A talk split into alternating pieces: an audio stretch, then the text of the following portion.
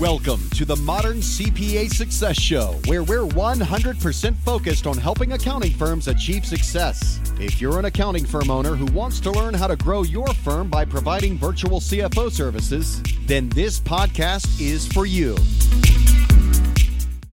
Hello, everybody. Welcome to today's episode. Um, this is actually a going to be a quick episode. We just have a um a, a, hot topic issue we want to talk through and make sure that um all of our listeners um have our thoughts on the issues. So there's been some some banking activity in the news lately. So we have uh, Paul Rhea here and obviously Adam Hale to kind of just briefly talk through the issue and, and really our goal here is two things one to give a little bit of background and two to talk about what our clients or what our listeners can do going forward so um welcome to the show paul and adam thanks thanks for having us all hey right. Paul, do you mind do you mind uh, giving the the listeners a little bit of your background, uh, just so they can they know to to listen more to you than Jamie or I whenever it comes to this topic? well, I mean, I that's probably going to be evident anyway, but go ahead. Yeah. Well, I wish I could get that at my house as well, but yeah, we'll uh, we'll start from there uh, you know, have been a, a 32 year banking veteran uh, here in the Midwest, and uh, primarily my uh, territory: Missouri, Kansas, Colorado, Wyoming, and Montana, with a, a, large bank, one of the big six, for many years. But also spent plenty of time on the community side and and even the regional side, and, and joined uh, Anders about five years ago as as an individual that would work directly with our clients on banking relationships and making sure that they're doing the right thing moving forward. As we all know, that's that's uh, that's a challenge for any business, whether it's small, medium, or large. And I've worked with uh, this firm off and on for probably 30 years as well, uh, referring clients back and forth, and and uh, it just made sense, uh, and that's what I do here. So that's quick background. Great. So so, in case anyone is coming off a sabbatical or they've been in a in a cave for the last couple months, can you just give a um, a real quick uh, summary of of what's um, gone down over the last couple weeks? Well, I, I think more than anything, uh, it, you know, if if it hadn't have went the direction of uh, of social media, I think we probably would be having a different discussion today. But here we are. So, you know, let's go back to Silicon Valley Bank, who uh, has a history of working with uh, techs and and uh, digital firms and startups, and uh, for many years. And so, with that, it, it, a little bit different client base from a, a commercial bank that that deals with more diversified clients, but certainly SV, SVB had some of that as well. Uh, so you know, good bank to work with the startup industry, but as you know, you look directly at uh, you know lifting up the covers a little bit and sort of looking at what's underneath. A couple different things uh, happened. One um, they had a lot of uninsured deposits, and uninsured deposits exist in every bank, not just SVB. Uh, they had their share of it, uh, just like you know First Republic is dealing with now, because there are a lot of companies or individuals of wealth that deal dealt with those banks. So naturally, over the past 20 years, we've gotten comfortable with relationships and forgot a little bit about safety and diversification.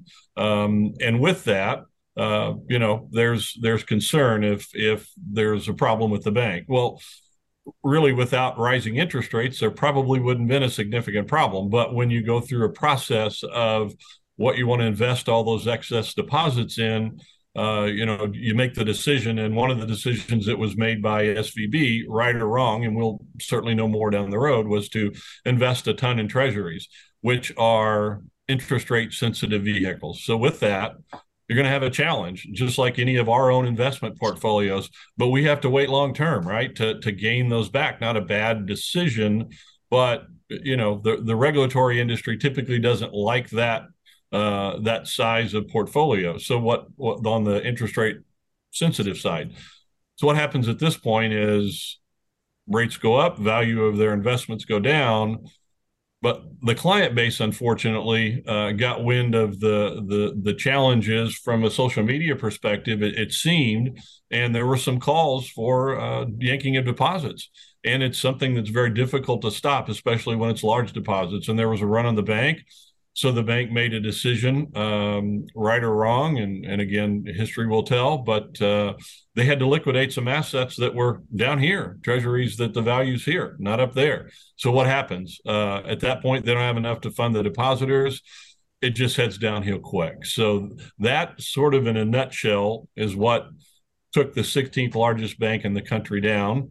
Um, and I'm sure there are plenty of other things, but that's what's I think given the the the folks a little uneasiness in the banking industry that how many other organizations are out there that have the the huge amount of unsecured deposits and invested on the high side in treasuries. So let's go find the next bank to fail. That seems to be the motto. And with that it causes people to run get their deposits out and here we are today. So yeah with three or four more banks doing kind of the same thing right? Um, right. little different situations but kind of a similar similar problem. So you know as you mentioned, only time will tell, you know, kind of what what to do there. And obviously, you know, stoking panic just makes the problem bigger. So what so what do uh what what should we be telling our clients? What should we be talking about? I mean, I guess you'll probably tell us this is the same stuff that probably has been going on for years, but but what are our options out there for clients? Yeah, I, I think, Adam, I, I, think we all get a little complacent when we talk about the strength of the banking industry. Those of us that were around in 08, it was painful, but it was all about bad debt, derivatives, all of those types of things back then. You remember, everybody got 100 or 150% on mortgages. It was just a crazy environment this one sort of snuck up on the general public. I'm not so sure it completely snuck up on the regulators, but uh, they hoped uh, to keep it, uh, you know, in a little group, and it just didn't happen that way.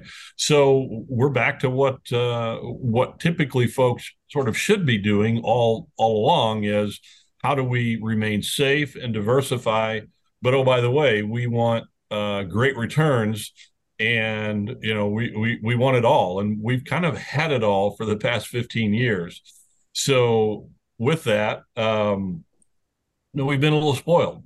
So now we sort of have to back up and say you know what? The the best return if we follow normal investment principles is the highest risk right? Risk versus reward. So that's where banks uh you know have have enjoyed that risk versus reward hasn't been much of a concern for the clients for quite some time. So our clients really in any businesses, whether it's startups, techs, any businesses across the board, should really have a strategy of diversification of the funds that they don't particularly need on a 90 to to you know 90 day basis to to a six month basis if they've got that cash flow let's start to diversify the rest of those funds and how do you do that? It it you know we make it sound easy, but it's it it, it can be difficult.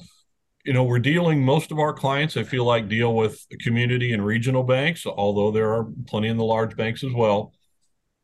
The key really is is uh, you know having the the strategy of what you need and what you don't need. Taking that excess, for example, you know we've talked about uh, regional community banks having programs that uh, are are uh, titled for CDs or money markets or checking accounts. Uh, you know, we throw a couple names out there: CDARS and ICS, uh, which uh, are parts of another company. But there are other companies as well that do this, and they work with your bank to help you diversify that.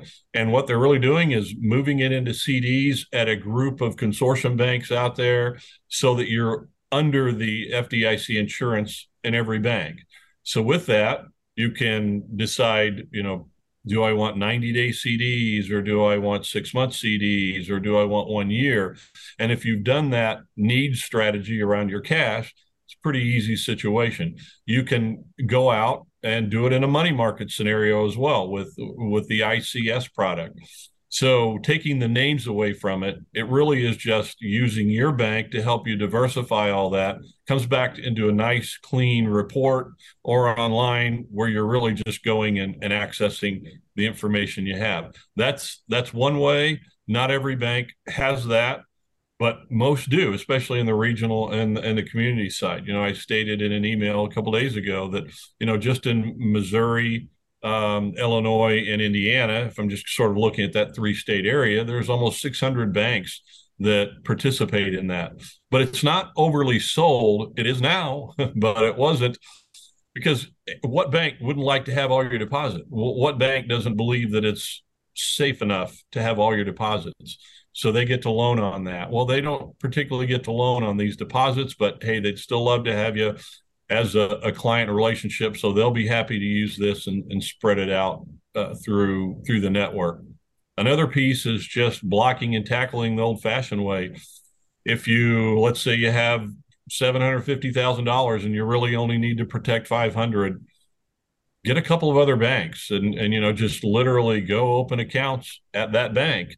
Um, might be a little harder if you have more money, but that's the way it used to be done. So you've got that process as well let's go to brokerage accounts. You know, we don't want to forget about those, and I have to be careful on all the disclosures about brokerage yeah, yeah. because they have market risk, and you know, um, past returns are not a guarantee of what the future is going to bring. But there's great opportunities in the market out there, folks that have a little little more of an appetite with that, bringing it out of a bank, putting it with a, a, a a broker, an individual broker or a wealth manager that can help ladder. And what I mean by ladder is stagger the maturities of investments. You know, these are things that um, we've all sort of gotten away from. And, you know, now we sort of need to get back to those. And that's where, you know, CFOs of companies can really pay attention to these things now that before it wasn't a concern. I think just a couple more items credit unions out there, you know, they have uh, FDIC, FDIC insurance that's not FDIC. It's new, through the National Credit Union Association, but works the same. So if you're in a community that only has a couple of banks, but has a credit union, don't hesitate to utilize that. Sort of the, the same thing. Uh, and last but not least, I think uh, for folks, we're talking about companies today, but these owners also have personal money. So, you know, there's a, a, a much stronger uh, way to to protect those in a bank because you can take different titling, trusts, all those types of things, and you can protect more with the same bank under FDIC insurance by just doing some things around titling. And you know, we could spend two hours on that today, but there's some great resources on the FDIC website. Your local community bank can help you through that to gain a lot more uh, insurance than you may have had before. But with companies, it's a little tough. You got to let your money get spread out a little bit. So those are the things that I would pay attention to, and and I would wouldn't worry about trying to research uh, the bank that I'm at right now to make sure that if it's really really strong, I'm going to leave all my money there. Maybe it's time to think about those strategies differently now than we had in the past. Yeah, can I vent for a few seconds? I guess. You can. The, no, the no, I guess the the frustrating thing is like most of what you just said on the surface isn't super practical these days for for you know like we see everything else where the government just doesn't trail with inflation as things change. I mean, two hundred and fifty thousand dollars, and you know you talked about um, and we don't have a crystal ball. We'll see now that they're insuring all these things if they bump it up or do different things for people. But um, you know, it just doesn't pace with practicality for business owners. I mean, that have a five hundred thousand dollar payroll or three hundred thousand dollar payroll. I know, and whenever you talk about risk reward, well, the safest you can possibly do, and and the the counterweight to that is is like, oh, I'm not getting any money on my money that's sitting in my checking account. Mm-hmm. Well, yeah, but but it's not risky. And so what we've always advised our clients, especially clients that have kind of a roller coaster in terms of, of their cash flow, is you know hang on to two to four months worth of cash in the bank. You know, 10 to 15 percent of your rolling revenue should be in cash, should be liquid, because you're going to be able to have to act as your own line of credit. You're going to have to be able to move money and do all these kind of things. So we've always made that that use case for that. Um, and again, you're not getting a return on it, which is the bummer, right. but it's in a safe place. Right.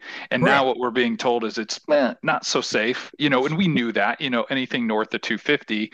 Um, but I think that whenever it comes to, you know, the more practical solution, and then, and then I guess even during COVID, we always really started talking about, hey, you should really amplify your banking relationships. And how do you, how do you get more power with the, with a, a relationship? You consolidate into one place so you can leverage that banker and that that bank um, better. Now we're like okay all those things we have to unwind them a little bit so i think what's interesting you know obviously if you can create a couple different relationships and move money around i think that's obviously option option one but those bank products through um, and i know you mentioned like IntraFi whenever we were talking about um, ICS and CDARS, you know, where they have those two different programs where they kind of do that stuff behind the scenes. Um, I did the same thing. I started looking up the banks. Almost every local bank where I live has that program or has a program like that. So I think we need to maybe start at least looking into that. but I will say though that whenever I talk to some of the the big six that you're talking about, the bigger banks, and yeah. ask, "Hey, I didn't see you on this list," yeah. and they just said, "Because we don't need to be on that list." You know, mm-hmm. if if if you end up having a problem with us for that, your money's probably not worth anything anyway. Kind of said that tongue in cheek. One of the guys did, but um, but that I mean, how do you what do you think about you know if you are with one of the um, if you are with one of the the big huge big six banks and they don't well, offer that kind of program. Yeah. The, so, so yeah, you're right. I mean, we are living in a different reality. The big six clearly have been focused on, uh, from a strength perspective, by the federal government since 2008. They've they've done a masterful job of making sure that those folks are regulated to the nth degree uh, to make sure that you know they're quote too big to fail. We keep hearing that, you know, and that's that's uh, you can say that all day long, and it it may be true, but the, the the thought process around anything is the old adage of all your eggs in one basket.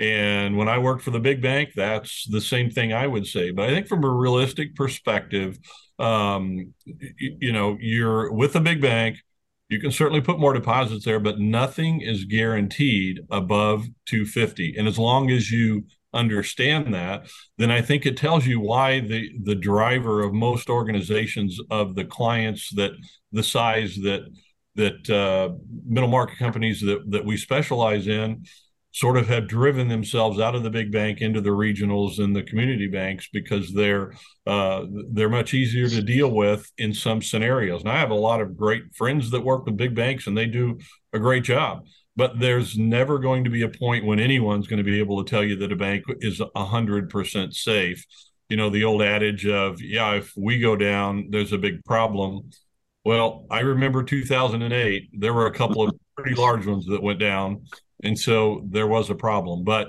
yeah to to sort of wrap it up a little bit or with a bow on it the bigger banks have been scrutinized much more heavily in the past six years and uh, weren't given the opportunity to to get outside the boundaries a little bit. So yeah, they're they're probably from that perspective they're probably safer, uh, but no one can guarantee that because we don't know what the market's going to drive between here and there. So it's a challenge on the bigger banks. You almost do just have to have a mentality of if I've got more there, then I'm doing it because they're too big to fail. We'll see if that works and that's not a great solution for all of our clients but at least they're they're aware of it and maybe utilizing the other scenarios of working through brokerages and things of that nature so yeah i think this is a lot a lot of really good information here hopefully people are taking good notes i think that the one final thought for me is, is you know as people know my background i've worked in a couple of large organizations and both of those organizations had treasury departments, right? They had two or three person treasury departments that took care of this. And so if you're a small business, just like having an outsourced CFO, you want to make sure that you are aware of, of what the big companies are doing. You need to be doing something similar. So whether you're working with the banks or whether you're having some someone in house checking your bank accounts and checking your balances and making sure you know where your money is um, frequently, it, it needs to be the same as the big companies do. And like I said, that's that's what the big companies do. They have people that are looking at this all the time, moving money around all the time. And so if you're a smaller company or a smaller business, you need to make sure you're keeping an eye on your on your cash and and, and how it's how it's um spread out. So that, that's kind of my final thought. Um, Paul, Adam, any final thoughts for our listeners? You know, uh, Jamie, I do have one final thought, and Adam mentioned it a while ago, and I think he wanted to touch on that, but then he thought, I'll I'll hold off, so I'll touch on it. 250, 250,000 isn't enough. Right. I mean, there, there either needs to be a significant change in the FDIC insurance or it needs to go away completely, which you know my feelings on that. That's probably a nightmare. But if you can't guarantee people's money, then what options do you give them? So I think we'll see over the next 90 to 120 days some significant changes around that. And I think that's, you know, diversify while you can and let's see what we get out of this mess. We may get a bigger insurance uh, opportunity. So let, let me Great. punt my final thought to back to you, Paul, for one last question because this has been coming up. What about people with open lines of credit right now? I've heard an awful lot of people going, "Hey, maybe the bank won't have money, so should I go and even though I don't have anything on my drawn on my line of credit right now, should I just go grab my five hundred thousand dollars off my line and set it and and then do my diversification, but at least, you know, pay on the interest and sit on my cash just to protect it? You know, if I had a dime for every time I'm asked that question, uh, and it, it really comes down to an opinion. An opinion is that I have I've never been comfortable with taking on debt that you didn't need. But if I'm a business owner and I'm paying attention to this, and I feel like that a half a million dollars uh, will give me some uh, diversity, and uh, you know I can go out and, and, diversify a portfolio, clean it up, give me a comfort level. Um, it would be hard to argue that. Would I do it? No, I'm I'm completely debt averse on some of those things, but you know, the, I if if all the banks are going to run out of money, uh, back to the adage, we're we're probably have bigger concerns than that. So I don't know that I'd take on additional debt, um, but it's going to have to be each and every individual business owner's decision because yeah, it is an uncomfortable feeling. Especially with the rates the way they are too. So it almost like you know before it might have made sense when rates were super low, but now you're going to be paying a um, a good chunk of change on that on that pull. So unless you're yeah. super close to your cash, you know, I think that's probably the one, the clients that are kind of leaning more towards that are people that are less worried about the diversification because they're sitting on a ton of cash. And it's more the clients that don't have any cash and are worried about not being able to access that line of credit. Um, yeah. I think those are the folks that probably uh, maybe should, you know, consider that maybe a little bit heavier. Well, and at this point, as long as it's a short term strategy, then you know that certainly beats the alternative. Yep. Okay. Great. All right. Well, definitely appreciate both of you guys and a lot of a lot of good information here. So appreciate uh, the episode. You bet. Thanks for having Thanks. me, guys. Enjoy this podcast? Visit our website at summitcpa.net to get more tips and strategies for achieving modern CPA firm success. We're here to be a resource in this ever changing industry.